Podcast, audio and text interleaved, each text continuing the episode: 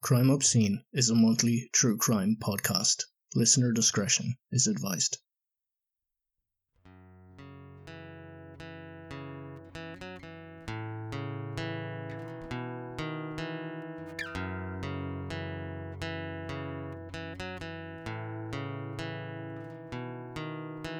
On the afternoon of July 28, 1998, Deirdre Jacob, an Irish native who studied in England to be a teacher, was home for the summer holidays in her town of Newbridge, County Kildare. With to run in the town, Deirdre walked the 25 minute walk from her home, Rosebery, to the town of Newbridge. All this recorded on CCTV. Deirdre disappeared within steps of her driveway, and she has never been seen again. There has been a tireless investigation into her disappearance, an upgrade to a homicide investigation, and even a person of interest named in her disappearance. In this episode, we will delve into the information surrounding this heartbreaking case, and in uncovering the details, hope to give this case more exposure so more ears can hear it and possibly say what they know. Chapter 1 Crime Timeline Deirdre Jacob left her home at 12:50 p.m on the 28th of July 1998. It was a Tuesday, and the 18 year old had a few things to do in the local town of Newbridge. She is reported to have visited her grandmother upon arriving in the town. This was after a 25 minute walk, placing her in Newbridge at 1.15 pm. After visiting her grandmother, Deirdre makes her way to the AIB bank. In the bank, Deirdre gets a bank draft to send to a friend in the UK. This is for a rental accommodation she would be getting upon returning to university. CCTV footage shows her leaving the bank. Post office CCTV footage shows Deirdre a while later in the post office to post the draft. She then makes her way back to her grandmother's shop. Final CCTV footage shows Deirdre walking south on Main Street at 2:35 p.m. Eight witnesses, six of whom knew Deirdre, report seeing her walk through the town though it is not clear if she went through Main Street before turning left down Newbridge College, or she took advantage of the various laneways in the town for a shortcut. It is worth mentioning that Newbridge is very elaborate with a lot of back roads, alleys, nooks and crannies, a place one can get lost in if they wish for some solitude, or the perfect place for a predator. It is thought she might have gone through the back of the college, as that exited out on Barretstown Road, which would lead to the Jacob family home, a mere ten minutes away. Six witnesses, all very familiar with Deirdre, placed her very close to her home. One witness placed her within her driveway, about 200 yards from her home. But the 18 year old was not home when her mother, Bernadette, came back later, as the house was still locked. These witnesses include a man on a bike who rode past her, two people said hello to her on a path, and a separate two saw her across the road. Before a worker on a roof stated he also saw her, this taking place on Bog Cross, the sighting, which happens approximately 3 pm, comes as Deirdre is apparently in her driveway. The sighting stuck out in the person's memory as Deirdre was carrying a black shoulder bag that was emblazoned in bright yellow writing the logo of CAT, the company of Caterpillar. Unfortunately, this is the last confirmed sighting and happens within steps of her home. Deirdre had dark brown shoulder length hair. She was last seen wearing a dark navy coloured v neck t shirt, dark coloured jeans with blue Nike runners, along with the aforementioned shoulder bag. Chapter 2 20 Years of Investigation. Deirdre Jacobs' case has spun a two decade period 20 years.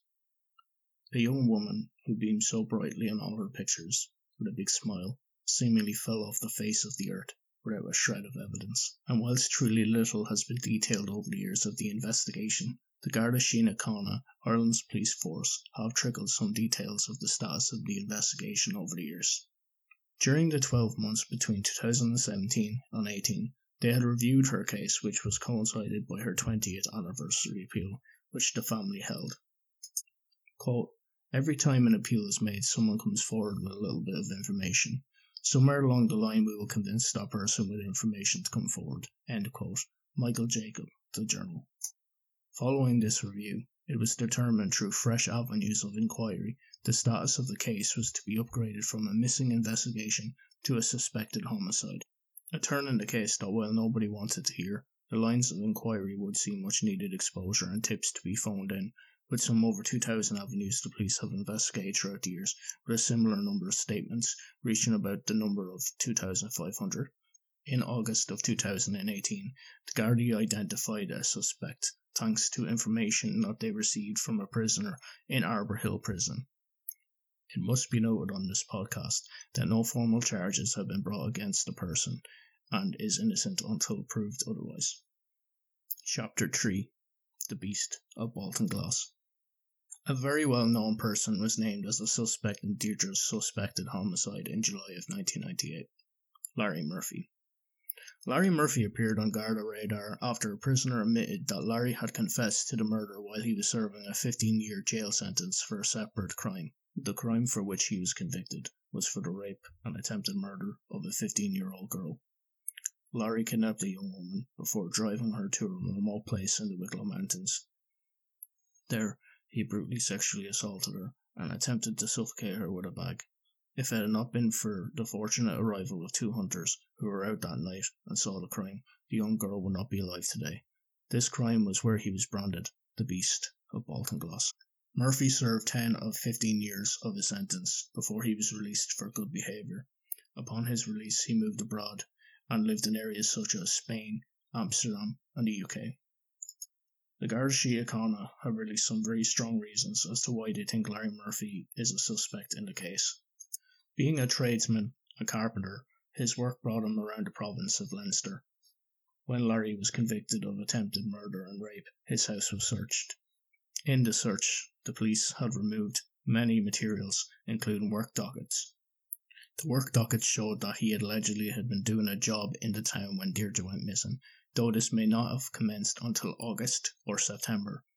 It would be worth noting, though, he may have visited the bar he was contracted to renovate some time before to give a quote on the price of the job. Some witnesses did come forward and claim Murphy was working the day Deirdre went missing, but the Gardaí did investigate these claims and determined them not to be accurate.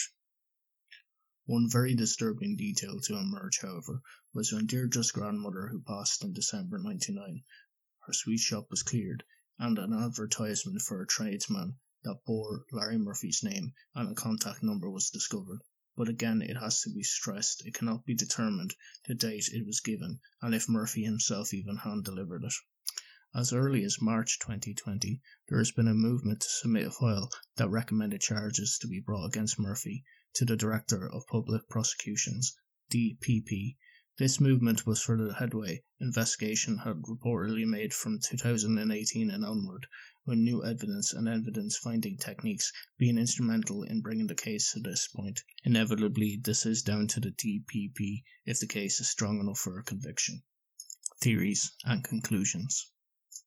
This case has been investigated and reported extensively in the country of Ireland and it is very likely there are few people who have not heard of the Beast of Baltinglass.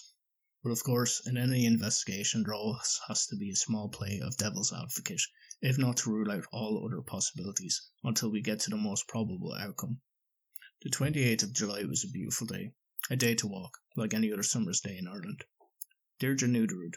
She walked it every day, from primary school to secondary school. It would be very odd for her to get lost or stumble off the beaten track so that leaves the runaway possibility. Investigators, once she was reported missing, would definitely have got to work to trace her steps and place her, and they could fortunately. A lot of her movements were caught on CCTV from the bank to Main Street, so it has to be deduced she disappeared very close to her home, as witnesses and video footage alike can account for her. One glaring indication that she didn't run away is the fact that she went to the bank, took out a bank draft, went to the post office, and posted it to a friend all this for accommodation for her next semester in university. That doesn't show someone who wants to run away. It showed Deirdre Jacob had every intention of continuing, continuing on with what she was doing, continuing on to her next semester at university. Also, we'd be remiss if not mentioning the connection of Deirdre Jacob's case to a string of other disappearances and also of murders that happened in the area dubbed the Ireland's Disappearing Triangle. This is an area covering almost the entire province of Leinster including areas of Dublin, Kildare, Dundalk and Carlow. This is where women from ages 18 to 40 disappear between 93 and 98. The time frame certainly does fall in line with Deirdre's case. Many people theorise a serial killer or killers operated in this area during those years. While there are a lot of interesting details linking these cases in theory, We'd certainly not be able to definitively say one way or another if this area was indeed a serial offender's hunting ground, and indeed if all victims were linked. Leinster and Kildare itself is quite easy place to drive from and within 10 minutes find a secluded country spot. The country has a large amount of bogland, forested areas and mountain areas. Truly the mind boggles as the amount of locations any one of these poor people were ultimately left. We didn't spend too much time on the Irish Vanishing Triangle because I wanted to keep the focus on Deirdre's case Deirdre's case is, if not on the precipice of being solved, and it just needs that extra push from anyone that knows anything. If this story has impacted you and you know something, please contact the Garda Confidential line on 1800 666 111 or the Kildare Garda Station on 045 521 222. A big thank you to the following sources Chilling Crimes, The Journal, Extra.ie, the Irish Independent. These sources will be linked in the description notes of this show, along with social media links for Crime Obscene. Please join us next time for another episode of Crime Obscene.